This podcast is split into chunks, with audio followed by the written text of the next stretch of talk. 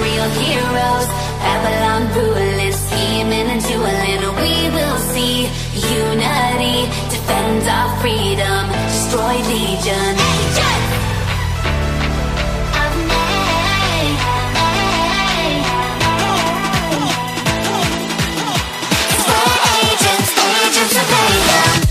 Hello, welcome to the Quarter to Three Games podcast for mid to early February 2018.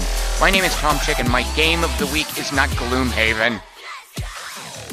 Uh, let's see. So I'm about to talk with a couple of uh, game developers, board game developers, about Agents of Mayhem. Uh, Academy Games, who is known for their historical themed and war game board games, uh, is launching a new branch called Apollo Games, and their their initial project will be an Agents of Mayhem board game, and it's currently got a Kickstarter campaign going. Now I know what you're thinking. You're thinking, Tom, Agents of Mayhem got like a 22 on Metacritic or whatever. Uh, you're the only one who liked it. Which, first of all, A is not true, and B, so what? Uh, however, an Agents of Mayhem board game that's probably what you're thinking. It's certainly what I was thinking when this was announced. Uh, and looking at it, it looked like just a, standard tactical combat game. Uh, when I talked to Uwe and Gunter, um, oh shoot, what are their last names? I should have looked that up before I started recording. Uh, when I speak with uh, Uwe and Gunter, shoot, what I, I can't believe Eickert. Good lord, how could I missed that?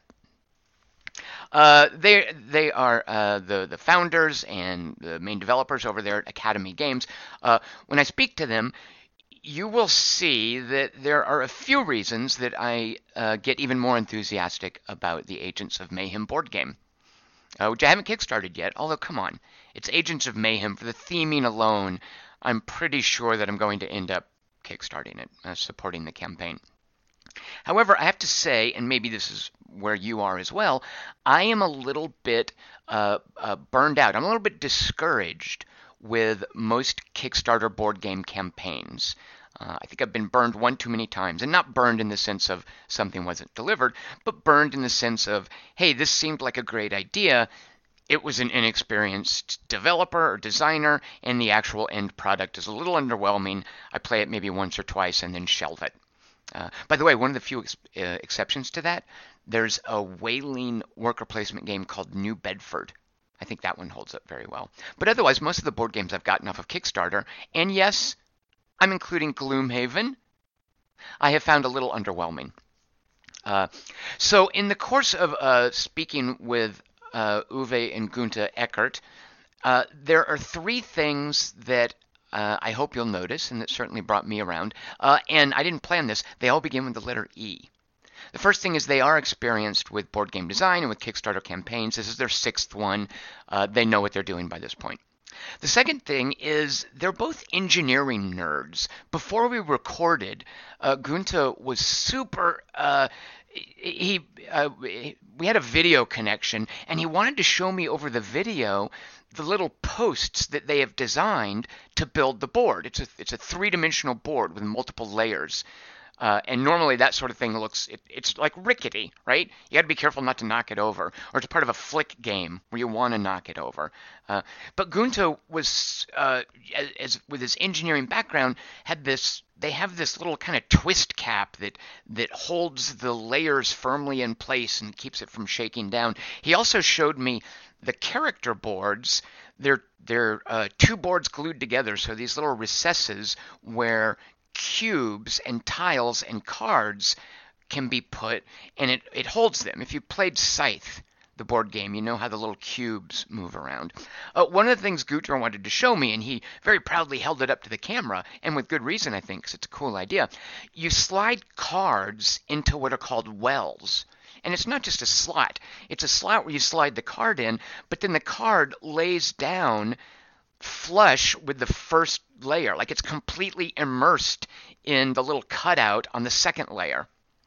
So how are you going to get that out? Are you going to stick your fingernail into the edge of the card? So what Gunter showed me, uh, in the same way that uh, like a child might show an art project that he's super proud of, uh, is if you push down on a point on the board, it gently uh, uh, pushes up the edge of the card so you can just grab it and pull it out. And it's just an example of how these guys have engineering backgrounds. They're thinking about this sort of thing. I don't know about you guys, but every now and then I'll get a game that has pieces that are supposed to fit together. Uh, and I have no idea what the developers are thinking. Uh, Arkham, not Arkham Horror. What's the one that has the uh, companion? Arkham uh, Mansions of Madness, Mansions of Horror. Shoot, it's that Fantasy Flight game, uh, Mansions of Madness, I think. It comes with these these figures and bases, and I have no idea what Fantasy Flight was thinking with these bases. They are absolutely useless pieces of plastic. I've gotten games where you're supposed to stick a little peg into a hole, and the peg and the hole don't line up.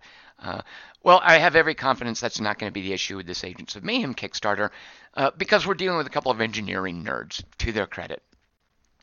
Uh, and then, as you're about to hear, the third E and the third thing that uh, brought me around, they're just so enthusiastic. And some of that, of course, is their salesmanship, uh, but there's more to it than that. They're not just uh, they're not just selling a bill of goods. Uh, they clearly are super pleased with some of the systems that they've created. They obviously have just a, a lot of enthusiasm about the license, uh, and I just it, it's kind of really cute to hear them talking about their gameplay sessions. So their enthusiasm, you will see, uh, is pretty obvious. So uh, let's go over to my conversation with Uwe and Gunter Eickert. Uh, and then I'll be back after I've spoken with them. I hope you enjoy.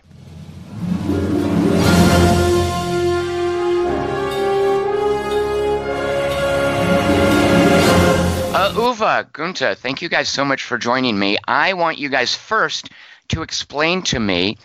Uh, Academy Games is known for their historical games. You guys are uh, the Agents of Mayhem board game is basically the, the premier project, the first project for what you're calling Apollo Games. Uh, tell me about this and why you're doing it. Yeah, so we have a, about 10 year history in the board game market right now, but up until now, we've focused on historically themed games. Mm-hmm. So we've made a lot of World War II games, games of American, uh, different American wars and history and uh, that that's what we've been known for of making really high quality, really fun games that introduce people to subjects they normally would not be interested in. And this is our first foray into the sci-fi fantasy realm, and that's why we thought just uh, we we needed to come up with a new branding to separate our fantasy sci-fi from historical brands, and that's where Apollo Games was born. And uh, we have so we have Academy Games with the Parthenon as our logo, and we have Apollo Games with Apollo as our logo, the the archer with the sun behind him. Mm-hmm. Uh, is Agents of Mayhem currently the only announced thing that is being developed at Apollo Games? Yeah, that Apollo Games is the flagship product. But uh, the, we know we can tell you about our next project, which is going to be uh, a game that's based off of our Birth of series. Our Birth of America series. Yep. And that's going to be our first one in that series that is a sci fi setting set within our solar system about civil war among all the co- Earth and all of its colonies. Using the same conceit with four different players and the, the dice and cubes, like that same. Yep. Oh, very nice. Very nice. What's, what's, so cool about it? This is Uwe. Um, our, our voices sometimes seem yes. to. Uwe is my father, so we sound similar sometimes. So oh, I actually thought you guys were brothers. oh wow! Thank you very much. I. Yeah, I either insulted or complimented one of you there. well, it's soccer season coming up, so I've really got to be in shape for doing the, the high school and college soccer refing. So, um, but what we uh, what I was going to say is um, what's so neat about also with these games, it's based on our historical games, our Birth of America, but in this Birth of Soul, all the planets are going to be moving within the board. So they're turning and rotating. Mm-hmm. So you're going to have things like, again, the simple uh, system of our Birth of America. Mm-hmm. But now all of a sudden, you think you're safe, the planets rotate, and Earth is rotating faster, catches up to Mars, and all of a sudden, those poor Martians have a bunch of Earthlings all over them. So it's, uh, again, 5% change, but we want to get people playing those games who'd never play a historical game, seeing how fun the system is, and then hopefully drawing them in to our historical game yeah, themes. Well, and and these systems are award winning, so we've always wanted to uh, introduce them to uh, n- more and more people that make it as accessible to people as possible because they're really fun, engaging systems.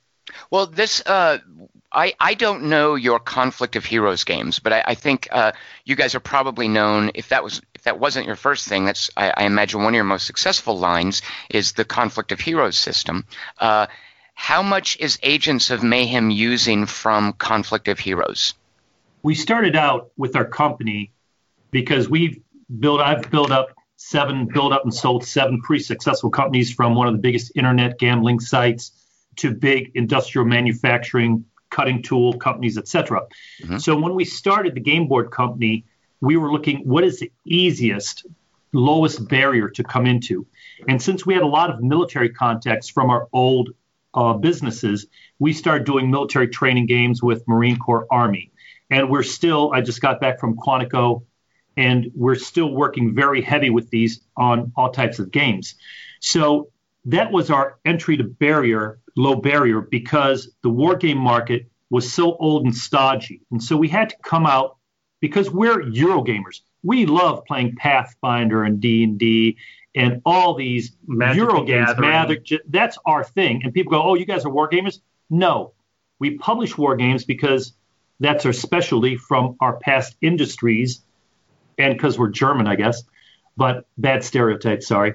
and and it allowed us to break into the gaming industry and then go on to where we want to go now.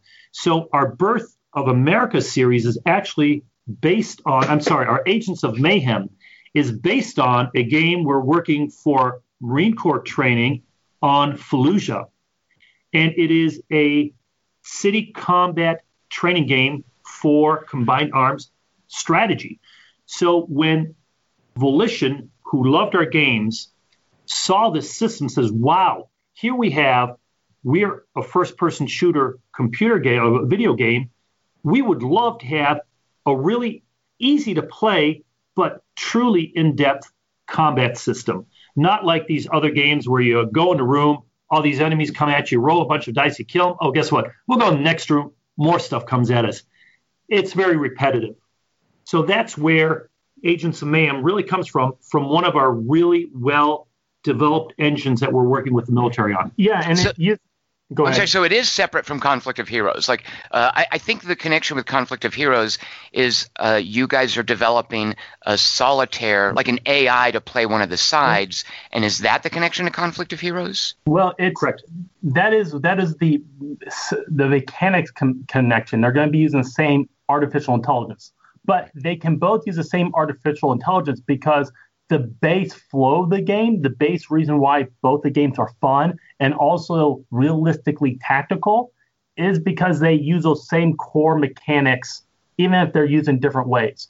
For example, in both Conflict of Heroes and Agents of Mayhem, when it's my turn, I choose a single character to take an action with. I do my one action with that character, which uses up some of his resources. And then it's my opponent's turn to go.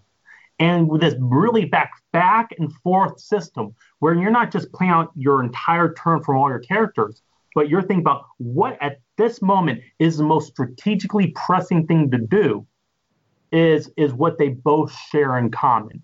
And okay. some elements like flanking, elevation, um, weak points on units, those are things that apply to real world military that we carried over to uh, the Agents of Mayhem uh, over the top setting. And what's even more cool is you're taking these actions, and if you're playing two people on a team against two people, you're both taking your actions at the same time. So one can shoot with Hardtack, get the harpoon, teleport a guy into the open, and then Hollywood can snipe him off. Really cool things you can do. So even though in this game we've got teleportation, we've got all kinds of um, really explosions, explosions, cool fantasy sci-fi stuff that's happening. But guess what? They still have to use ground to earth tactics to be successful. Mm-hmm.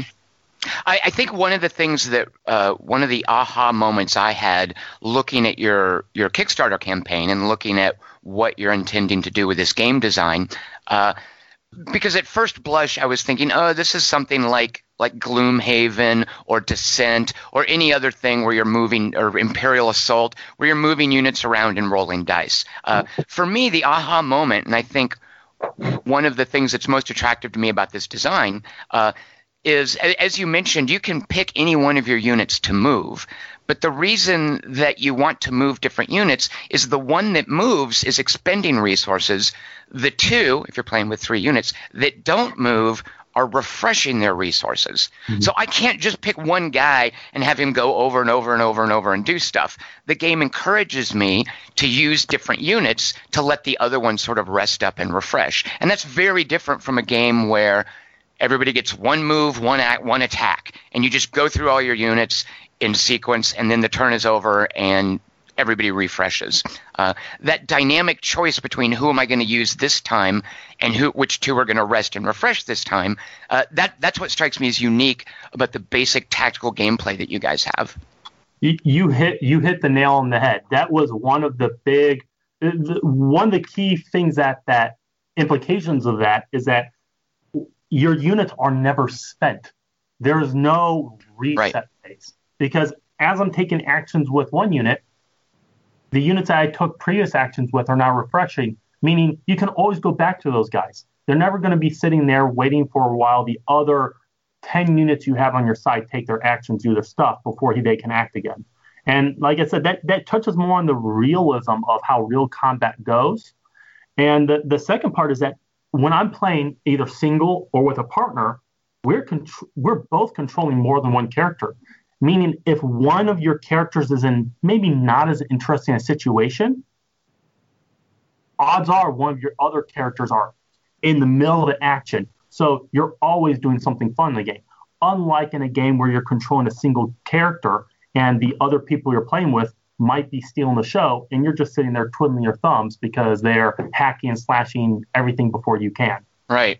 And when that one character who's not in the action has to do that boring thing where he just moves up to the action, he's he's replenishing the the resources, the shields and the the stamina or whatever of the character who is in the action. And, so, and you're right. And it keeps the focus on the action because you're doing it in re- regards to the action focus. Right. Now, now before we get into uh, more of the design stuff, because I have a few more questions there, I do want to talk about the process of you you guys getting an Agents of Mayhem license to do a game. Uh, Agents of Mayhem is a game that I adore, but I'm in a way I'm kind of uh, not alone on that. But but critically, it wasn't super well received. Uh, I, however, am elated that you guys are using this license to make a board game. Uh, tell me what kinds of reactions you've got from your fan base, the, the folks who play Conflict of Heroes uh, in 1775 a Rebellion in Fief. Uh, what sorts of reactions have you been getting from your normal fans? We've been getting very good reactions because they all know that every one of our games has been a big hit, and they know that we put a lot of thought and years of work into it. And what makes this game so really cool, it is like a T.I.M.E Stories without the constraints. We're just playing. You're playing in a campaign in a world where you're developing and trying to develop your characters, your team, and get your objectives. And in this game, there are hundreds of different of ways you can win. But everything you do has a radiant effect and ripples forward. So our internal team players at conventions and a lot of our fans, we're getting tremendous support because they know from our other games how good our storyline games are and what they've play tested. Now, mm-hmm. unfortunately, the people who are like the agents of mayhem people, they a lot of them are the the Saints Row people are a little disappointed with agents of mayhem here and there, and trying to convince them that this game really goes into the depth. It what we're doing is we're filling in all the storylines that may not be in the computer in the video game. Mm-hmm. So all of a sudden a golem comes up. There's a golem, but we go into history, and and the Legion people have to develop and get the components and make this golem possible. So it's a whole storyline behind it. And the scientists you're trying to get into it, get on your side, who may be turning tides on you. Um, it is just such an intricate, beautiful storyline with hundreds and hundreds of different type of outcomes possible that no group will really have the same experience because a decision you make now you capture a let's say a doctor do you kill him? do you ransom him? do you try to convert him to your side well these have ripple effects but then things you do in the future totally change these ripples and that's what makes this game so unique and that's something that we really cannot bring across to people because it is such a new really system Sure, sure. Uh, now, uh, in dealing with these things that you say aren't in the PC game, obviously this is something that you were working with Volition in some capacity. Uh, what is it like?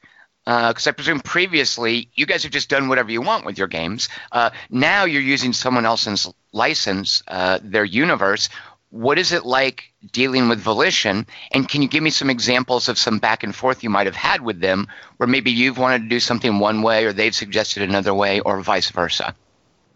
Well first of all i'm going to say with our other games we are not allowed to do whatever we want because we make historical games.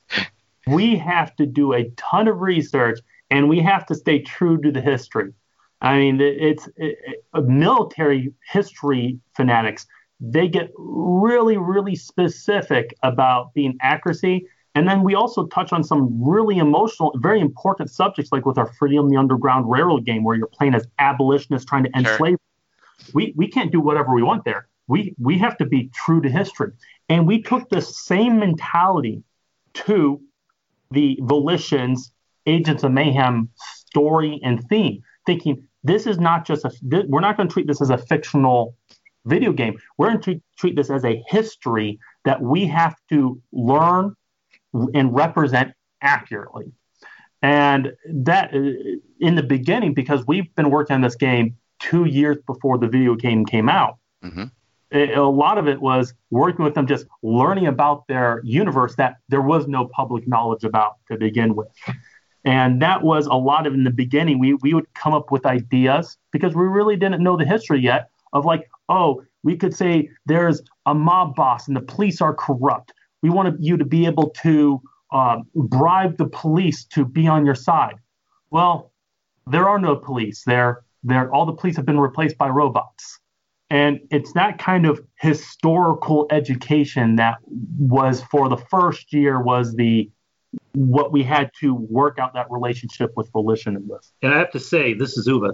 Uh, working with Volition was phenomenal. The mm-hmm. team in America, wonderful to work with. Um, they were very supportive, very open. Ideas we had, they're like, wow, what a super cool idea. Let's do that. Now, we were given boundaries here and there, certain things we couldn't touch on. You know, we we we can't throw school buses around. And you know very light parameters that we knew we couldn't tread on but everything else was open and they were it really we have had only positive experiences working with them. And and they were really good about letting us make the board game how we know to make board games. They never came to us and said okay the way you make this board game we don't like it. We want you to do this instead they they really have put a lot of trust in us to do what we know how to do. It, would be like us going to Volition saying, "You know, you guys have been making your video games wrong. You need to change this about your video game." Right. And you, we wouldn't do that because we really don't know what it takes to make a video game.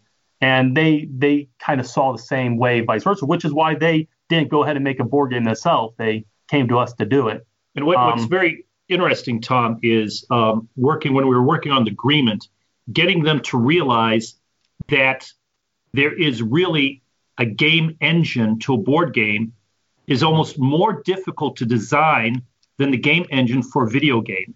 And many people go, no way but it is because for board game we do not have the visual stimulation the sound stimulation the motion stimulation. Or the background processing. Right. So we need to get that dopamine factor that rush that you get. We have to develop that through that dopamine cycle of decision anticipation resolution. And that's really what we have um, specialized and perfected with our other games, even our Underground Railroad game, where we you're doing making decisions quick, but then we have a big sine wave through the whole game where the whole group it's designed to be up and elated. And then when you get to the 1830s it crashes like it did it historically and the whole group gets depressed working together. So we've really really defined and, and specialized the system of trying to work on the emotions of players for board game.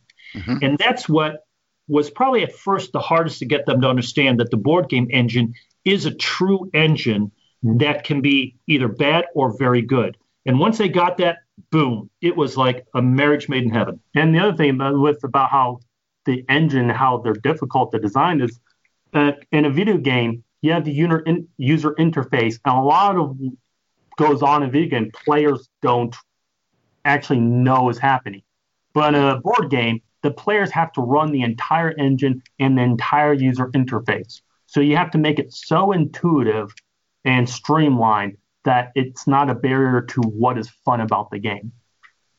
And I, so I, one of the, the, the core values of the video game, uh, and I'm impressed so far with how I see you're expressing it in this board game, and I'd like to hear a little bit more about this. Uh, one of the core gameplay values in the video game is this idea of having a unique character that you then uniquely develop. That whole cycle that you guys are talking about of earning rewards, that sort of dopamine feed, uh, in the video game comes from getting a new gadget for a character, or buying a new upgrade for that character, or mm-hmm. spending one of those dark matter crystals to give the character an, uh, a new ability.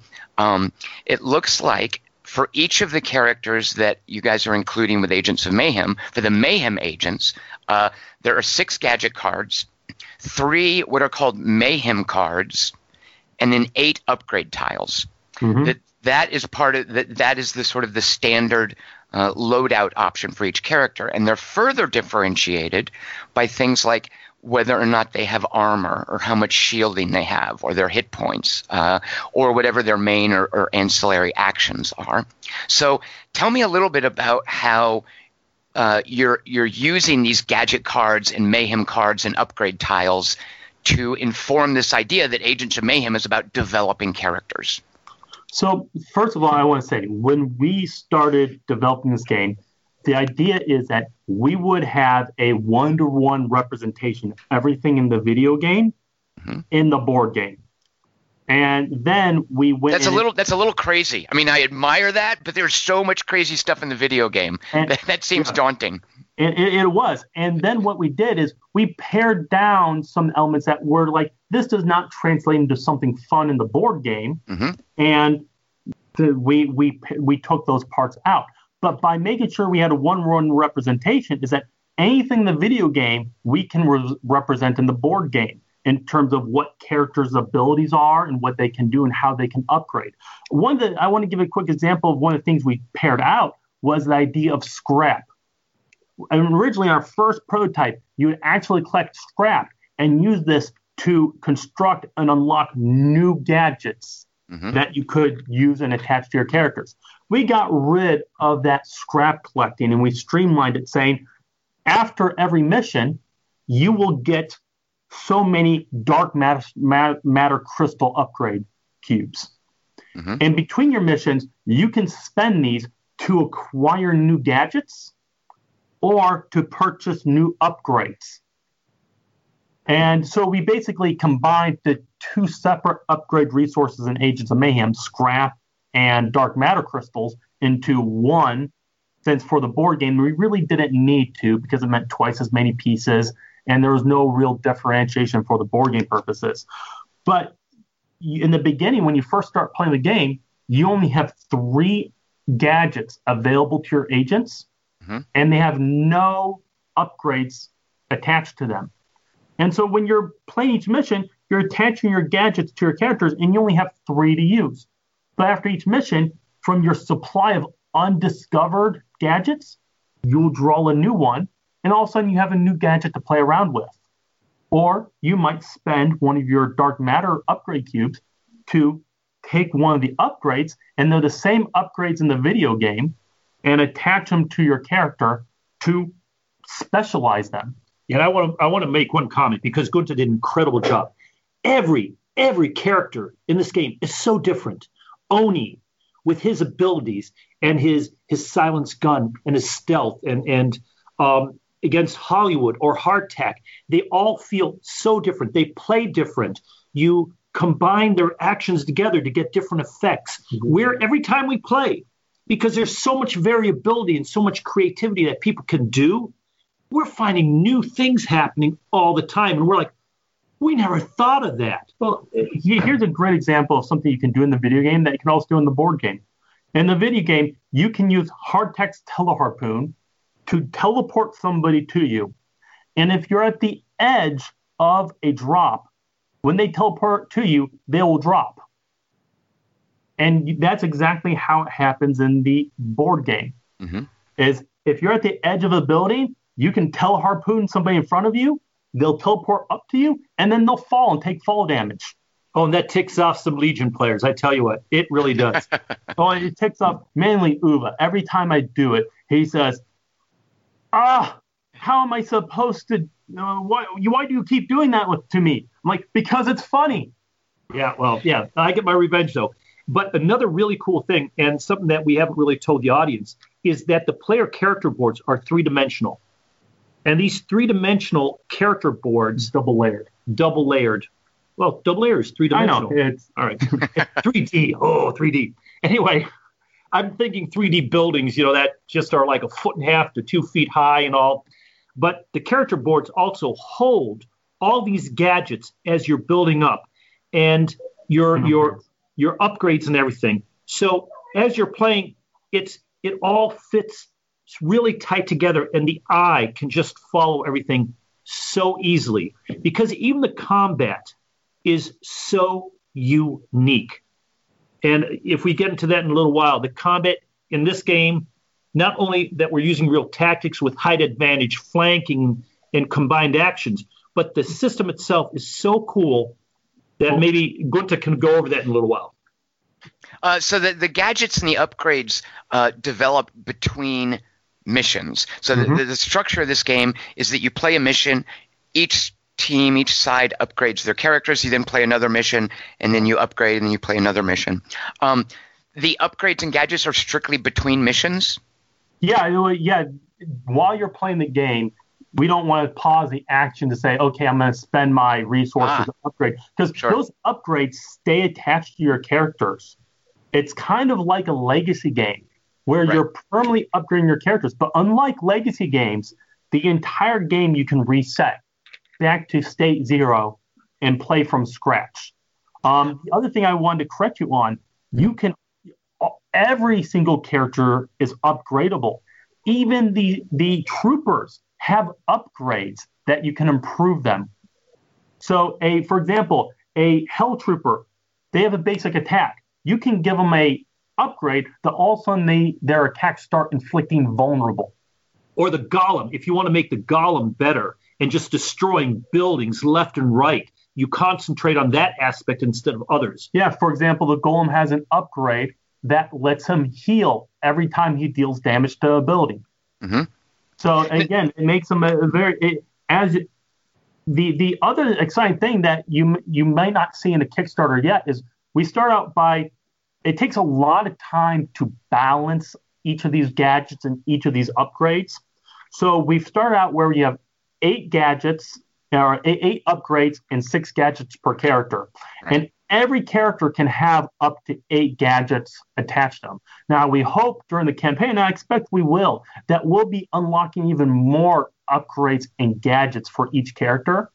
That means that you'll be able to customize your character in even more unique ways. And also, uh, these like rare, rare resources. It isn't like every character just gets to upgrade all the time. You have to really plan, say, because you never have enough. Which character am I going to upgrade? I really right. want to do this, but if I use my resource to upgrade him, I can't upgrade this other character the way I want. You're only going to get one to two between each mission. So it is. It isn't like every character gets to upgrade. No, you only get so many resources, and then you have to that agonizing. Oh, what am I going to make better? I want to do this with Hollywood, but Scheherazade needs this, and so that tension is constantly there. Mm-hmm. Now, before we talk about the campaign play, because I have some questions there, uh, real quick. Currently, who are the included agents? Uh, because I know people who play the video game, they have their favorites. Uh, I am, by the way, astonished that Scheherazade was a was a stretch goal. How could you not have her in the core game? If you had released the game without Scheherazade, I would have had my arms firmly crossed across my chest, and I would have been harumphing. Um, so, what are the what's the current character roster as it is now, and given the stretch goals that you have met? Uh, currently, in the base game, so in Agents of Mayhem, Pride of Babylon, it starts out with Hollywood, Hardtack, and Fortune. Just mm-hmm. like in the video game, those are the three you start out with. Mm-hmm. And then on the side of Legion, you start out with the the Doctor Babylon and the Golem, and then the Troopers. Okay. We have unlocked in stretch goals the firing squad, which includes Kingpin, Scheherazade, and Oni. And so, and then you can also, as an add-on, include Johnny Gat. Mm-hmm. And then on the side of Legion, we have also, um, from the, the start of the campaign, as a bonus, we've included uh, Gaunt as an alternative bad guy boss to play with as an alternative to uh, Dr. Babylon. So those are the current roster of characters that we have unlocked at this time. And the people the people on Kickstarter will get the firing squad for free. They'll be boxed separately mm-hmm. with all their huge character boards, all their gadgets, their advanced everything. I mean, it's it's a pretty big, hefty uh, expansion box. They'll get that free, but that'll be very limited. We mm-hmm. we're only going to print so many, and they're not going to be open for open distribution. Same with Gaunt. So we the god has tons of stuff in it also with civilians and all kinds of cool stuff that we hope will and we think we will hit those. They're coming up pretty soon to unlock, which just adds so much to the game. Uh, so do you have uh, people saying things like, uh, Where, "Where's Rama? Where's Daisy?"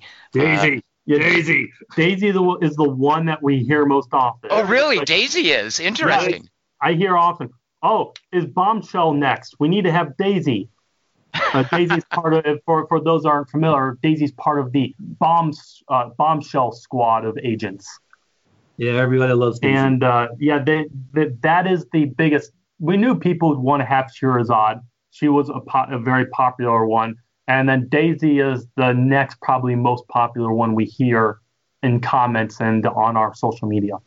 Now, uh, real quick before we do talk about the campaign play, uh, I'm assuming you guys are, are board gamers, and uh, are, well, are you guys video gamers? I am. Uwe, Uwe, he's a little bit before the, the glory days of video games. Well, I made my but, I made my money in the in the internet gambling, and I see what people do with their addiction online and paying me money to do it. so it kind of I got out of that part. Sure. I well, love then, playing I'm, I'm right now really into, uh, well, I won't get into what I'm playing online right now, but I'm, I'm a. Uh, Gunter, come on. What, what you got? How can you do? Skyrim. Skyrim. Skyrim, uh, sure, sure, right. I, That'll I, drink up some hours, Gunter. Yeah. Oh, yeah, I'm a fanatic. I, I just introduced, I finally just got him to play it this year. So he's a little bit behind time. He was still playing um, Baldur's Gate.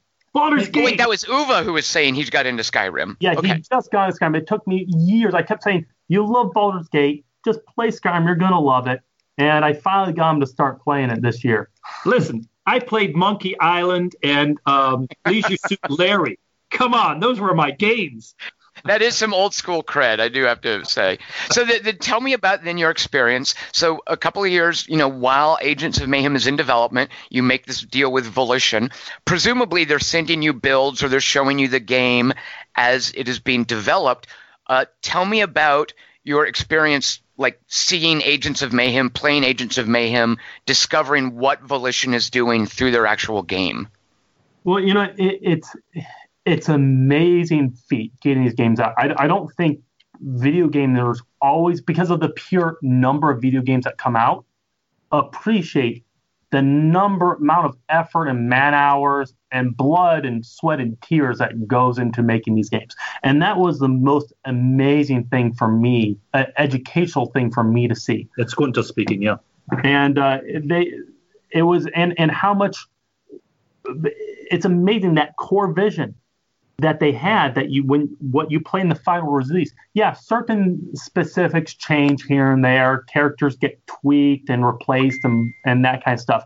But their core vision was planned out from the when i got involved. And it, it's really just amazing to see how much preparedness it takes that it's not just something that can happen overnight. Right, sure. and uh, that I, I'm still I I could not imagine the working with the number of people because it's it's hundred it's dozens of programmers working together and syncing and and for those of that of your uh, listeners that do programming, I mean coding is is a very personal thing. And when you have to coordinate just with one other programmer, that can lead to problems. But when you're having to coordinate with dozens and over a hundred, that that can be a, a, a feat in itself. Yeah, I'm I'm amazed that any video game ever gets made. Like it just just the the things that have to come together for a game to be good uh, are even more amazing to me. Right. Yeah, if it's a anybody has a chance to go visit uh, Volition in Champaign, Illinois, Hmm. uh, highly recommend. I'm, I'm sure they give tours. I would think they give tours. Maybe not. Maybe maybe I'm opening the gates here and they're going to call me tomorrow and say, Uwe, why'd you say that? But phenomenal. I, I would highly recommend it. It's, it's just such a professional team. I was impressed. Being we're both engineers, uh, come from very structured backgrounds. You know, being German on top of that. So um, it's what they did and accomplish. It's incredible. And you know, some people want to have multiplayer and all that but you know it's so hard to figure out what people want and what's going to happen work well but what they did is still i highly recommend people to try to play it it's phenomenal it game. was a new venture from them. I mean, I have to give them a lot of credit for. Uh, and of course, they they have, have they. There's always the future Saints Row, but that they didn't just keep doing the same thing over and over again. They're they're trying some new stuff, new formulas, and and that's what I I I always want to see that. If uh, companies never did that, if they kept coming out with Elder Scrolls, you would never have seen a Fallout game. And uh, I'm sure uh, people are glad when companies experiment and try new stuff. and i hope they continue this universe because we're really even working with them these guys are going wow this is a great idea and everything and hopefully with the success of the board game series and the development of the history and everything that they're allowing us to do hopefully that keeps the interest going and and continues this ver- universe because it's a phenomenal universe Yeah, the, the, the characters are they're, the characters are hilarious. The storylines that they have set up are get sometimes in such a, a lighthearted theme are get quite serious and personal as, as you move forward. And uh, I, I really hope to see how it continues. Especially We're- with board game where we're really pushing the campaign to new limits and, and really our campaign series which we'll talk about in a little while is so much more in depth and intricate than i think any board game out there yet. And it, it's putting a real push even for the video game because we're just putting such a depth and such a variability to where the storyline goes. As i said i'll be surprised if in the tens of thousands of these games that we're going to be selling that any group will ever have the same experience going through. Uh, were there any elements of the design that you guys hit on specifically from playing the video game? What do you mean by that? Uh, was there any time where you're looking at a build or playing a build and something in the video game happened that you thought, oh, I can add that to the game design in a certain way, or oh, I now want to uh, create this element in the game design? You know, okay, yes. A, one of the things is when I'm fighting, and it, I still think it's so cool every time it happens, and it, it's such a minor thing, is how the Legion just dropped down from the sky with their rocket boots. Mhm. So I'm fighting, I'm fighting some Legion guys. I go through that wave, and instead of just spawning indoors, they just have this really cool entrance where they kind of fall from the sky and slow their ascent with the rocket boots. That that was one kind of feel I wanted to give to the video game that you had these guys dropping down from the sky, and uh, that that's we made sure to include that in the game where you're playing. You have Legion units on the board, but while the game's going on, periodically the Legion player will be able to drop units um, into the board. The other one was the uh, Doomsday devices. There's all these really cool Doomsday devices that you have to figure out how to deal with and how they affect, they, they kind of change how the city works. If you have a, a fracking doomsday device, it's creating these wells of explosion from the ground that you have to dodge. Or when you have the iceberg machine, I, these chunks of ice are raining down from the sky that will, will slow you down and uh, freeze you um, we we not only include are plan on including those in the board game, but we've also come up with a lot of our own creative uh, doomsday devices that uh, we we are we hope to feature. Now you're touching on something that uh, again, this was one of my first reactions to this. Uh, cynically, one of my first reactions was, okay, this is going to be just like Descent or just like Gloomhaven, uh, and your little fa- the phasing system that you guys have created that disabused me of that notion. Here's another thing that I'm concerned about, and you're hinting at some some of the possible solutions here, but I need you to convince me. Why would I ever want to play as the Legion side? When it looks like Agents of Mayhem gets all the fun characters and all the fun upgrades. Uh, now, this, what are you doing? Yeah, go ahead. Go ahead, Uwe. What are you doing to make the bad guys interesting and playable and not, oh, I'm just moving around a bunch of disposable troops? But, okay, this is Uwe. I'm a Legion guy because also Star Wars, I hate these rabble rousing rebels just ruining commerce. I mean, the Empire's doing a good thing here. So there is a lot of fun, a lot of fun with the Legion, what you can do because you're getting whole teams of of troopers. So I, I can do different effects in swarming, and I'm having a lot of fun. And I'm also developing then. And then I'm getting Johnny Gat.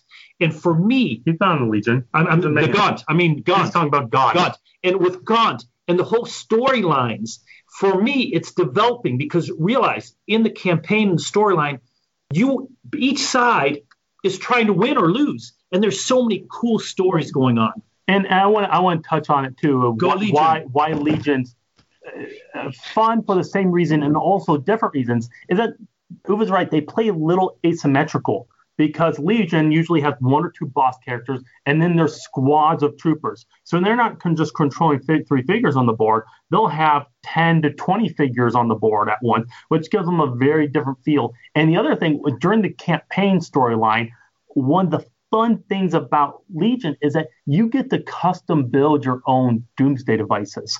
We have this yeah. cool modular Doomsday device system that you, as you play through the story campaign, mission to mission, you're not just acquiring new gadgets and new upgrades for your different uh, Legion units and uh, bosses, but you're also acquiring parts of Doomsday machines that you can combine for different effects. Whether it's a satellite that shoots a uh, time slowing beam from space or a little uh, energy conductor that transfers the energy of your movement and makes enemies around you have to dance. Uh, you can do really kind of fun combination and be creative. And uh, that that is one of the things I'm most excited about playing as Legion as compared to the agents. Go, Doctor Babylon! uh, is the idea then that, that Legion is uniquely able to sort of affect the environment to create these global conditions uh, that Agents of Mayhem doesn't have that option? Yeah, the, uh, much more so. The Agents of Mayhem they affect the global environment more through how they are foiling Legion schemes, and they they they do create their they can have their long term effects on the game, but it's Legion who, in, the video game, a large part of the video game is the Agents of Mayhem being reactionary to Legion's plans. Mm-hmm. Legion is rarely saying, okay, we're doing this because of what Mayhem's doing. It's Mayhem reacting to whatever that particular chapter's boss's schemes are. And that, that kind of feeling does come across where if you want to feel like you are dictating what the current disaster is, you want to play as Legion. and and our engagements are so different than the others. I mean, our objectives and events that you're trying to do are so much more in depth. It's not just you just have to kill this target or get this objective. It, it is so much deeper. For example, tell about um, a trooper Stan's birthday. Oh, one one of our first uh, missions after you play the tutorial, the tutorial ends with you playing your first mission, and it's where the Agents of Mayhem they've discovered a secret Legion base. It's pretty early on in the storyline of Agents of Mayhem, so they're just discovering of how ingrained Legion's Ministry of Pride is in Seoul. They discover this base and they want to destroy it. So they find these, you find these um, um, external surface terminals that you can hack into, and you initiate the base's self destruct. Not knowing, and from the Legion's perspective, because each player has their own mission book that tells the mission story from their perspective, the whole Legion base is celebrating Stan's retirement party. This old Legion Hell Trooper who is, after years of service, he's finally retiring, and uh, all of a sudden, watch. Yeah, all of a sudden they're all standing there with their little party hats and their pieces of cake, and the alarm just starts going off. They self-destruct in 30 seconds. So Stan's got to get his birthday cake out of there. Yeah, he he, he just he needs to get he needs to get out of there. You have you have one year leading troopers representing Stan. He just needs to get off the board to be able to retire. While the rest of troopers, Doctor Babylon's like, you, what are you guys doing staying around here? What are you having a party? Why wasn't I invited? Stop them from blowing up the base. So the agents have to defend these consoles as Legion units swarm up from the underground base and they're trying to stop the self destruct, all with this humorous oh, they interrupted a kind of office party kind of scene. So almost every mission, each side is trying to has different goals. So one side may be trying to stop the destruction, whereas the other side's trying to break in to get at something, where again the other side then has other side objectives. On top of this, each player on a side may have even a sub objective that the other player doesn't know about. So it like, is, for example, maybe Hollywood shooting a promotional video for Mayhem. So it's just not how you, uh, uh, how many troopers you kill, but how you kill a trooper that's important. And that adds a, a nice layer of alternative strategies to the game. Now you notice how this whole conversation's going. Here the nice troopers are having a nice party in a nice building, and this rabble comes in, wants to kill and destroy stuff. Now, who's really the bad guy?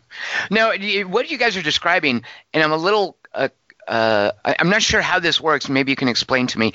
Is this scenario based, or does it did, did these story bits uh, occur emergently? Like i know you have something where you put an objective down and then when a character walks into the room you flip the objective and something gets read out of a book. Uh, is this stuff happening emergently or is each scenario is each mission a scripted scenario? This is one of the genius parts of this game that we pulled from our military context. So go ahead Gunter. genius. so, so first of all we actually have both there are a set of missions that we design specifically. So they're well balanced. They're designed to be if you just want to play one night with your friends, you're introducing a new player to the game, you play one of these design missions. Mm-hmm. And they vary from in length and complexity and what kind of feel of game they are. So those are designed to really show you what you can do with the game. We design these to show you all the different kinds of missions you can have, what kind of objectives there are, the different fields each one can have. Then on top of that, we then have this procedurally generated campaign you can play where you will ha- have a hand of campaign cards that you will go back and forth playing with your opponent that develops a mission and where you're you have maybe eight cards in your hand but you only can play five of them so you have to decide I play a card and I have a plan of how these cards are going to connect to the other cards to build the best situation that I can win. But all of a sudden, my opponent plays a card that completely me- makes me reevaluate the, the game and what I'm going to do with my cards. So you go back forth playing these campaign cards to build a campaign mission. You then play that campaign mission. And depending on how who achieves which objectives in that campaign, you'll be instructed to draw new campaign cards from the supply of campaign cards that come with the game. So what cards you have to in your hand to build future missions with is dependent on your actions and choices in the mission you design. So you will be playing mission after procedurally generated mission and after procedurally generated mission that are all linked by a continuous story. So yeah, until I, you reach a victory condition. If I can clarify a little, each card you can do different things with it, gives you different options to do stuff. So it may give you a new objective or a new event or more units. And as or a special rule. Or a special rule. And these cards that you have in your hand, you may have special cards that you planted in there from future missions. And these objective cards are all tied together and they drive the storyline, but the storyline can go in hundreds of different directions, depending how these different objectives integrate with each other and how the keys unlock different events. For, for I'll, I'll give you an example. Let's say I played an objective card in the mission that says, if I hacked into this computer terminal, I, I need to hack into this computer terminal to get some victory points. So you place the, the computer terminal on the board yep. where you want it. Yep. Mm-hmm. And if and it says on that card, you get three VP towards winning this mission if you hack the terminal. Now, whoever gets the most VP in the mission wins the mission, and they will have some advantages in developing the next mission. But if I achieve that mission, at the bottom of the card says, if you achieved, draw campaign card 53. So, but if I failed it, it'll say draw campaign card 31.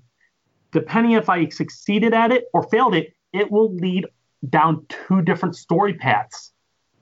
And then those are represented by two different cards, which would lead on to, onto more different story paths. So you can see if I'm we're playing three to four cards in each mission, how quickly this story can branch into thousands of different possibilities. And what's even cooler is that sometimes you will acquire keys based off what you do in a mission. And these keys will say, if this card is played when you have this key in this, your hand. You would throw away that key to activate a side effect on that card. So all of a sudden, maybe I had a key for this computer terminal card. That all of a sudden, it's not just a computer terminal, it is a computer terminal to this giant robot. So that if I hack into it, I get to activate this giant robot that starts destroying buildings. But the same but key only if I had that key when we played right. that card. Right, and that same key can unlock other things in different branches. So you may have that key, have used it, that activated and started a whole different storyline, and then you mm-hmm. come to this terminal later on. Guess what? You no longer have it, so that robot never activated. This this key could represent, for example, we call them keys generically, but each key is theme, has a different like kind of theme. Mm-hmm. So it could be the key could be a special Legion control chip that you can use once for various different things. So in this case, you're using it to activate a special hack protocol in this computer terminal. But it could have another effect in another card's mission objective that would have a completely different effect. So you never can really, each time you play through, things will happen a little bit differently and that's what will keep the replayability and fun happening over and over and over again. It's really hard to explain because there's never been anything like this in a board game. And so it's just it's so hard to convey until people actually get into the hands and start playing through it.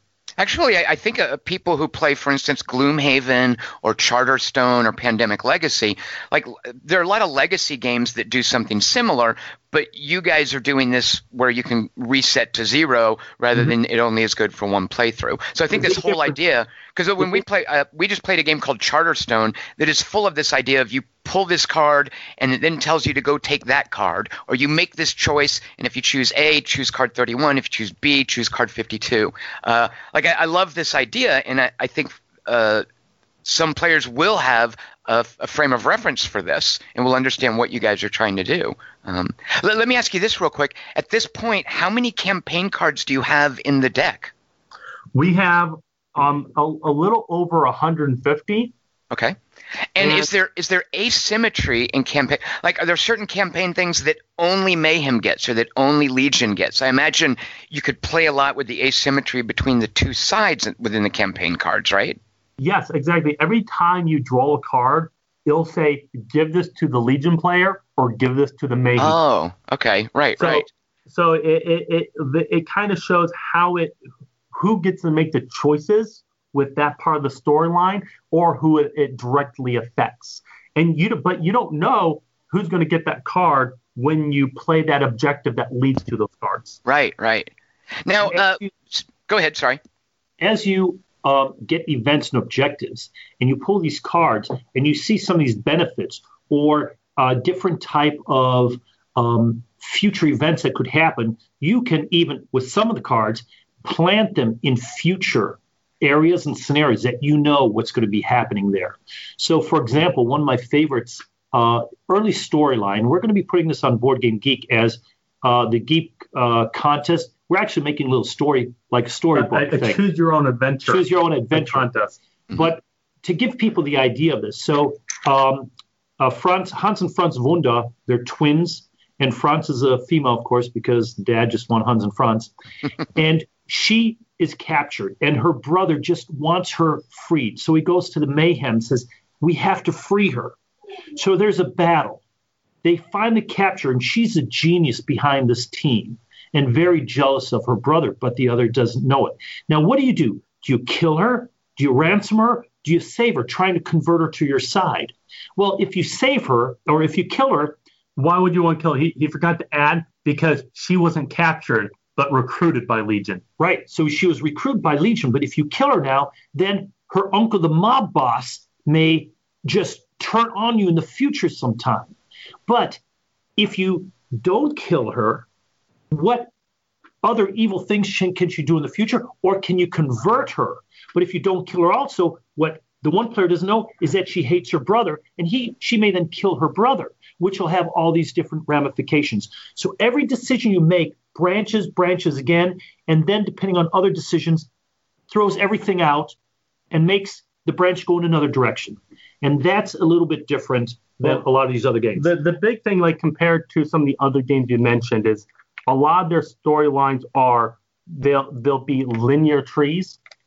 That there's only one path each particular storyline can take. Um, the key that I mentioned before really throw a wrench in that where all of a sudden things that would normally be linear are no longer linear.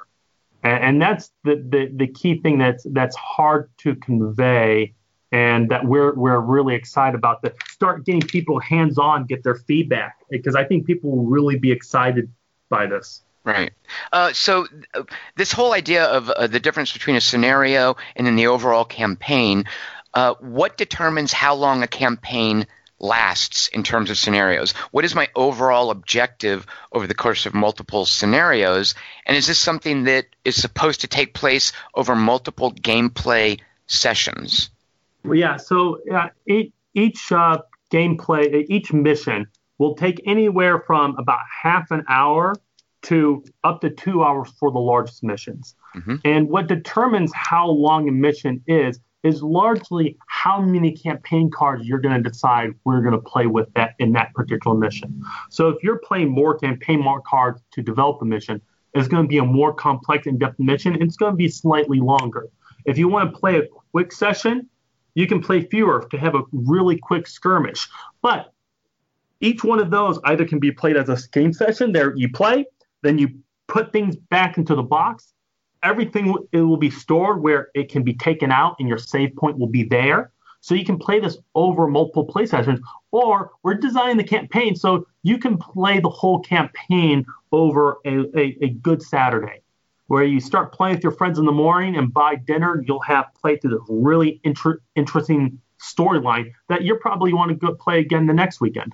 So it's eight to ten, usually eight to ten engagements And, and what determines how many engagements and what am I trying to do? Is it a matter of like best uh, three out of five, or, or uh, what determines It- my overall objective? Oh, eventually you're trying to achieve campaign VP. Just like in each mission, you're going for VP in the mission. Mhm. There are certain things that can lead to campaign VP. Now, in the beginning of the campaign, you're kind of get you, you have a primary goal that you know I need to do this in order to get victory points. But those are that's usually not enough victory points to win the campaign because you need a total of four to win the game. But as you're playing, side stories and whole new stories start up, which then can terminate in one of the players also gain VPs, or you can some of them even take VPs away from the other player. Oh, So you're you're trying to it's really about trying to guide the story to your most favorable ending. And you're you're trying to guide enough the story. So it's not just one story. Because you might be losing on one storyline, just like where you have multiple characters, and you might have one character who's just having a really bad game. Well, it's not going to w- ruin your game experience because you have two other characters that might be doing awesome. Same way in the campaign you're competing and fighting over three to four, sometimes five storylines at once. And you might be having a really bad time in one storyline, but the others are going quite well for you. So I, as a legion, may be trying to get my laser going, but I'm getting hindered from getting my laser. But at the same time, now I've built up my. I successfully recruited a bunch of scientists Right. to build up my research capabilities. so they're all different stories. And what's even cooler then is if you're adding an expansion like the Gaunt expansion, guess what? That whole campaign, the storylines from the Gaunt expansion get added to the game you're playing. And we're going to be coming out with more and more expansions in the coming year with whole new storylines that you can add into your Yeah. campaign that give it all new branches, ways to win to get victory. Just just like how the characters are modular, you can use Scheherazade with hardtack and fortune. And you can decide how what combination of gadgets I want to use. Is the, the is the idea always three mayhem agents versus one legion boss? No, you can actually have two in, in, in the board game. You can have two Legion bosses on the board at the same time. You can be fighting Gaunt and Dr. Babylon and the Golem all at the same time, or you could just be fighting one boss and a bunch of troopers. And these So- are things that are determined by the campaign state, I presume. Yeah, it, it's Or- how you play your cards you during your the cards. setup of the mission. Right. Okay. And what cards you have available to you is dependent on what your choices and achievements and failures were in the past missions. So you're Oh. you're you're you're planting and seeding your hands before future things are happening. Right. Uh, where are you getting all of the artwork for these cards? Well, for for the cards, we're using a lot of screenshots from the video game, Mhm. and so that that would just to really speed up development because we have tons of cards, and there's tons of great scenes in video games that we can use screenshots. Now we're Um, using that as basis, and then our artists Yeah, work they, off of those. Mhm. they sometimes touch them up and, and sharpen them or add different details. More than that. But then we also have a lot of art that our artists are doing from uh, scratch too. About Now- eighty percent is from scratch, and twenty percent we're pulling in and and over overlapping, overlaying. I'm sorry. Now, another another element I would say of, of the graphics in a game like this uh, is this your first time working with miniatures? And uh, if so, what kind of challenges are you running into there? Because uh, miniatures are, of course, a big part of Kickstarter campaigns. They they I think add a lot of sort of uh, glamour to some of the Kickstarter campaigns. Uh, what's it like working with miniatures for this? We we had a very very successful campaign for Vikings 878 Vikings uh, that we made between the Kickstarter and the uh, Crowdox afterwards, almost a million dollars. Um, we did all 32 millimeter Viking miniatures. Ah, okay. And if you go online, people say our miniatures, our Viking miniatures, are probably some of the most detailed miniatures out there. Now, we don't make these over the top, crazy monsters with thousand heads sticking out and all that. That's not our thing. But if you look at the miniatures, and we we're going to post a few more. Even just you look at um, uh, Kingpin. and just the details of his pose, the pants, how they fit, how his stances, and the details of the chain around the neck, the, the hair, the eyes, the facial expressions. That's what we go for. Uh, we don't need all this crazy craziness. We have very high detail to bring the personalities across. So we do have very good experience with it. Um, and we've been doing miniatures now for the last two games. Yeah. Okay. And and we we've never really run into any issues in either of those games, so we don't expect to have any issues in this game either. Uh, uh, you guys had a, the the Kickstarter campaign was hugely successful. I believe you hit your goal on the first day, if I'm not mistaken, uh, and you pretty quickly blew through all of your stretch goals. Uh, and I think you've still got a couple of weeks to go, if I'm not at, at the time that we're recording. Uh, aren't you worried? You're, you're having to keeping you're, you're having to keep coming up with stretch goals. No, well, Isn't that We- a great problem to have? it, it- well, we're not coming up with new stretch goals. We actually have we have a lot of stretch goals planned, but we only post three at a time, Okay. three new ones. So if you notice, every time a new stretch goal gets unlocked, a new one gets posted right away. And so we, we, we had it all pre-planned and structured about what we know. It, it's both of what would actually create meaningful additions to the game. We don't create stretch goals that are just something you'll actually you'll never use. Oh, here's another figure. yeah, You know, e- who cares? e- every stretch goal actually adds meaningful content to the game, Mhm. and we're not going to run into the problem where oh we included more than that's uh, financially viable for a game at that price point to include. We we we are very careful where we know we can actually successfully deliver the product with the stretch goals, and we have we've only achieved about half the stretch goals that we have planned. Okay. And now we're getting a lot of good ideas from the fans. Oh yeah, we, so I'm really excited. They came up and said, "Hey, we need the cars." So guess what? Mongoose is coming out. We developed some really cool rules with it where you can be driving that, crashing into the buildings, crashing into the your opponents, trying Oh. to snipe it from further away, blowing it up. we, we had the we had the the um vehicles drones. planned. Well, also the vehicles themselves. But what one fan came up with the brilliant idea is like, are there going to be ramps? Can I drive a vehicle off the ramp onto a roof to run over a sniper in a sniper's nest? And I thought, you know what?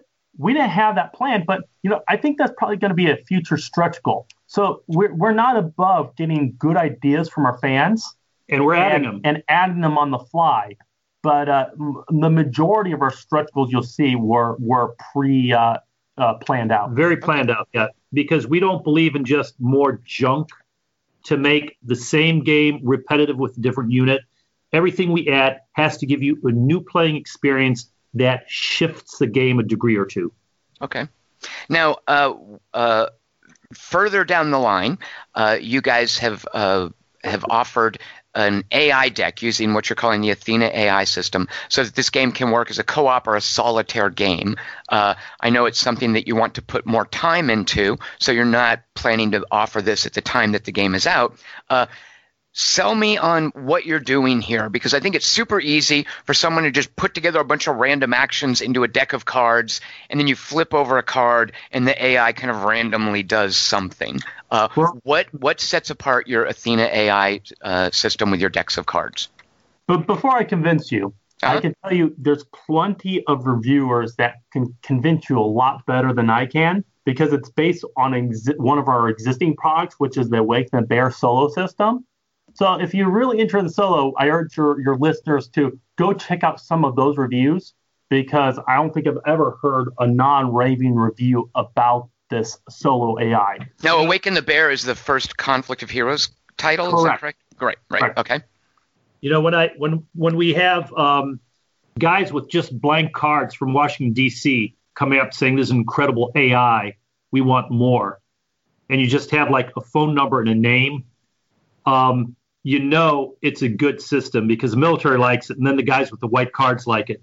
So it's it's Athena AI. If you want the technical, go to just go into the agent Yeah. base ops store. Well, so so w- my background is in biomedical engineering and sciences.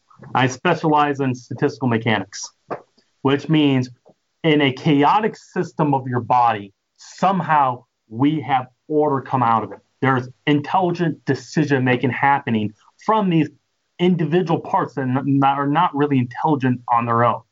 And so there's actually quite a bit of math and statistics that are understood into this process. And that's where we first took this very technical idea that's used for medicine and thought, wow, could we apply the same concept to military tactics? Where battlefield ha- environments, where you have individual soldiers or squads of soldiers who do not know the grand picture strategy. They're just reacting to the situation around them and the few prodded orders from their superiors. Mm-hmm. Uh, it's very similar, surprisingly, of how the individual cells of your body work. And it turned out to make a very realistic artificial intelligence that that that modeled how military units actually function today. And uh, what what's cool about this AI? Yes, it runs off a deck of cards, but it's not that I draw a card and it just tells me some random unit does something random. Mm-hmm. It is I draw a card and it says look for a unit that is in this situation. It's a situational awareness. If a unit is in this situation, it's going to do this. If there is no unit in that situation that can do that, you move on to the next order, Level which two. has a new situation and something you'll do if it's in that situation. For example, if a it'll first say if you have a wounded unit, it will try to heal if it can. Maybe you have a wounded unit, but for some reason it can't heal. So you go on the next order. Okay, the your strongest unit, select your strongest unit and attack the unit closest to your wounded unit. So you have another unit protecting your unit, wounded unit. Now, yeah, It sounds it sounds like each card uh, the GMT games has these uh, there's this coin system, uh, mm-hmm. and their their games come with an AI, which is a huge elaborate flow chart. And it kind of oh. sounds like each card is a miniature flow chart, uh, sort of a more manageable, quick flow chart for look at conditions for if then options. Is, it, well, is that sort of correct? What? No, it's a little different because a lot of these games they define what units can do. We don't care. With our AI, you can play either side in almost any scenario. It's called agent based. It's object oriented um, AI. And what we're saying is is that, and we're actually it's being now used by software companies because we've just totally changed instead of iterative, trying to get the best reaction out of every possible situation. It does not optimize always. It does not optimize. And that's important for a difficult opponent because your a human opponent won't always do the best thing they'll do one of the best options, but you don't know which of those best options they'll do. Right. So what we're doing is we're giving every unit, every object on the board has certain capabilities, certain type of parameters. So those are just little packets, little lunch boxes that they're carrying around. Now, when a certain situational card comes up, it says those people with these abilities, we want them to do this in this situation if that's actually happening. If this situation isn't happening, then we're going to go to a level two order. And in almost every situation, even military training, everything, there's a three level order system that tries to take in every battlefield confrontational situation into effect so that you're kind of distilling it down to finally find the one thing that'll tick. And only if it's a tick that makes sense will then the best reaction take place. Now, what's very different for with our artificial intelligence system compared to a lot of we're, others. Boy, we're too engineering. Yeah, here. yeah, but sorry it, about that. the, the the key thing is that it, it doesn't take a the user interface is not that complicated. You can quickly interpret a card and know what unit's going to act act really quickly. Uh, it takes as long to do the AI turn as it does a player's turn. So it's kind of interesting that the player trying to figure out what the AI is going to do is quicker than the player trying to figure out what they want to do. And it drives people nuts because half the time the AI beats them, no matter which side it plays. And every time you play the game, the AI plays different, but it's doing it effectively. So one time it may be trying to um, flank you. The other time, it is building a a Schwerpunkt attack, a strong point. Uh yeah, strong point attack. So it never has a hardline dictated proceduralism to it, but it will do what makes sense depending on the base of the, the statistical um, highway we put it on. And, and you mentioned a flow chart in some other games. On this system, it's not a flow chart. It's like when I say you you start at one order and go down to the next, there is no branching where you start okay. with one order and then there's two possible orders that you have to choose between. It is just a quick sequence of if if this is applicable, you do that. If not, do this, that, then you're done. And by the end, you're going to be doing the third order no matter what. But every card, what conditions and orders are on each card are statistically variable to make the AI really unpredictable from the human standpoint, but eh, but still very combat effective. Is is Conflict of Heroes the only game that, that has this that, that, that includes this AI? Well, we, yeah, currently that we sell to the to the public. Yes. Yeah. Now the game has been licensed by the system has been licensed by other companies under various names, so it does it does appear in some other games. And we do have it in games that we don't, as I say, sell to the gaming public. Right.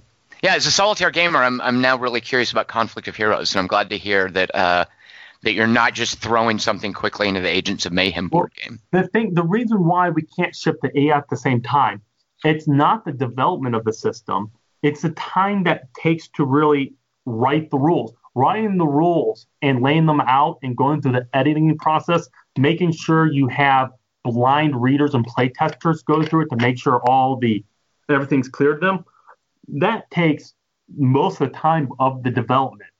And that's what that extra three months that we need is going to be taken is writing the rules in a way that is is uh, the, the, most streamlined and clear. And Tom, you can you can edit all this out because we're getting too deep in, in into the engineering. But what's a very cool part of this is we have two type of AI systems that we're layering one on top of the other.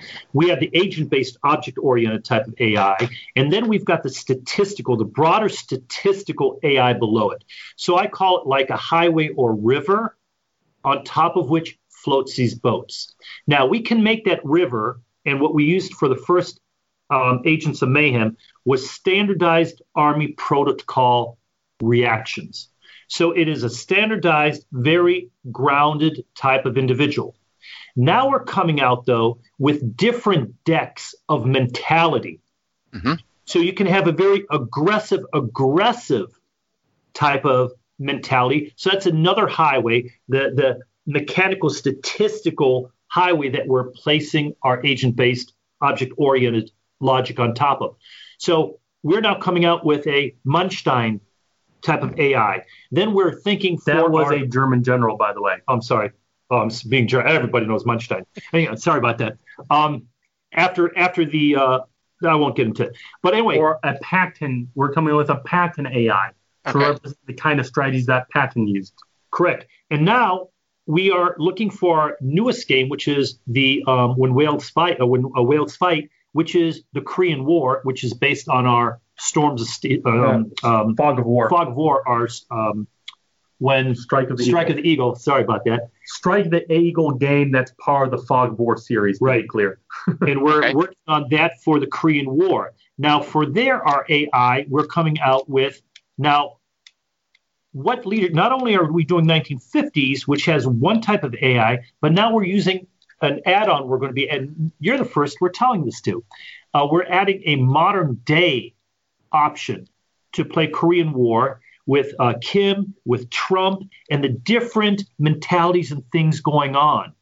Why is this so important? Our military, both uh, Army, Marine Corps, Air Force, what they're very intent on in different situational analysis for leadership decision making, if I make a military decision that makes military sense, what are the political and social ramifications off of this? And that is very, very key. So that's another AI structure that we're building into this. So it's not just units and how they react, but how does the social political um, uh, structure around me change from decisions I make. In, and this we're using a lot in the Agents of Mayhem. I, want to I want to add. Uh, how often do you talk about national security issues and geoeconomic politics and on your uh, podcast? Certainly not in the context of Agents of Mayhem discussions. yes. Well, Uh, so tell me real quick, what what is the name of the, this game that, that can replicate a modern Korean War conflict? Uh, it's the Fog of War series. Yes. What's the name of the game? The game that's it's coming out. It's uh, where hopefully by the end of this year it'll be uh, released. It's going to be when whales fight. And Whales, old- like thing, things that swim in the water. yes, it's an old Korean proverb that says when whales fight, the shrimp die. And what that means is the whales were America and China, and the Koreans Sure. the shrimp. So we use this proverb when whales fight, just because everybody goes, why would you call a war game when whales fight? And uh, There's some history to be learned in all of our games. so Uh, and it, so, and this is a later release this year. What what's the first game in the Fog of War series? that was Strike of the Eagle. It was probably one of our most favorite games to play. It's phenomenal, so easy, easier than Settlers. game of the year. Yeah, one historical game of the year. Easier to learn than Settlers of Catan, I think. But the only problem is we did this was one of our first games. It's based on the Soviet-Polish War of 1920, and most Americans don't know that, and they weren't Right. interested. But those that play it understand why we did it because I feel that the Polish uh, Soviet War of 1920 was probably one of the most important wars of the 20th century because it dictated the entire entire thought process of Stalin Trotsky and how the Russians and the communist movement went, how the Poles worked till World War II, and the German outlook. It defined the rest of our century and was one of the most important and vicious wars there was. And most Americans know nothing about it. And that's why we did it. Okay, not- oh, I'm but- sold. Sure. So give it a try because it really is fun. It is it is um, Scotland Yard in a war game. I love Okay. Scotland Yard that slowly, secretly, where is Mr. X? And this uses a big component of that in Well, a totally different way. Hence the name Fog of War. Okay, sure, sure. Uh, now, uh, this being your sixth Kickstarter, I'm sure you guys are, are uh, you, you're pretty attuned to how long it takes these things to actually be made and to come out. Uh, folks who support the Agents of Mayhem Kickstarter, uh, you're pretty confident that they'll be playing the game uh, come uh, what Sep- September? What's the target date? Yeah, we, we have it at September, September of this shipping. year. Okay. And uh, yeah, like I said, this game's been in development for already two years. So it, it's we, it has a lot of uh, background and, and pre-development that we've already done. And uh, our last Kickstarter, we uh, Ended think, in May and we were shipping in July. yeah, we're it was only a, a Three well, months. three Three months months. later that we started shipping. So we, we generally we're we're going to start printing and manufacturing this game when the Kickstarter ends. Sure. And so that and the that's why we are are confident we can get about September based off the his, history of our past Kickstarters and uh, and how far we already have this current Kickstarter developed. And this is only being published in English. So Yeah. that we like our Simplifies mar- a lot. yeah, our Mare Nostrum was delayed just because you know when you have five other languages, uh, they don't translate in time, they don't pay in time. It just everything gets pushed off. For the, and so for this game, we did not include any foreign partners. So there's no none of that that no monkey wrenches can get thrown in from another company. and that wasn't all our choice. I mean, it's it's it's a lot of legal issues that need to take place when you get a license with a big video company. So the English was the easiest way to go. Okay. Well, uh, guys, I, I'm just uh, elated that the, the Kickstarter is doing so well. I'm, I'm super glad you guys are running with the Agents of Mayhem license. Uh, I encourage listeners go check out that Kickstarter, uh, and I am now pretty psyched for September of this year. and edit this down about 50%. Uh, Uwe, I don't think you- I, I, I, yeah, I love the fact that you guys are engineer nerds, and it, it instills me with a lot of confidence. So I think I'll leave that in uh, because I presume it'll also make other folks realize that, yeah, you guys, you guys are bringing your engineering and wargaming nerdism to bear fully on an Agents of Mayhem board game. And, and, and thank God we still love playing D&D because it's allowed us to keep our very deep games still accessible. We play we play Pathfinder every Wednesday, and we're you know we love role playing games and um, and play a lot of lot of Euro games. We play a lot of Euro games, and that's that's where we get a lot of our inspiration for these games from those really fun streamlined Euro games. And you were talking about Charterstone, love it. I'm playing it with my daughter, highly recommend it. And I am a fanatic for Gloomhaven, and yeah, we're playing through Gloomhaven in the office right now. Yeah. and then we have Dos Rios set up. So if you haven't played Dos Rios, play Dos Rios. If uh, you might lose some friends over it though, it's a kind of a cutthroat game. all right, good. Well, uh, I'll take all those as recommendations. You guys, thank you so much for your time today. Uh, congratulations on the Kickstarter, uh, and uh, look forward to September 2018. Yeah, thank you, Tom, for taking time to talk with us.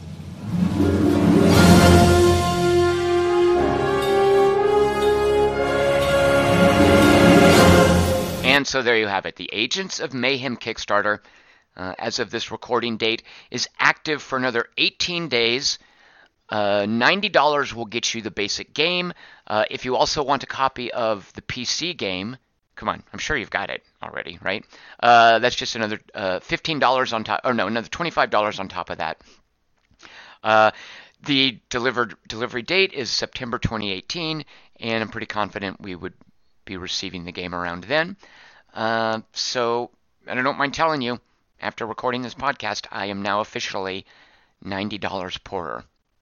Although I actually don't get charged for another 18 days. In 18 days, my pledge will make me $90 poorer. Thanks everyone so much for listening. Uh, come on back next week. I'm going to be here with Jason McMaster and Nick Diamond and a very special guest to talk about Monster Hunter World.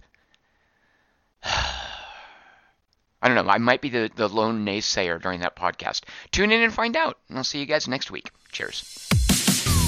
Agents of Mayhem. We're gonna slay them, slay them. Agents uniting.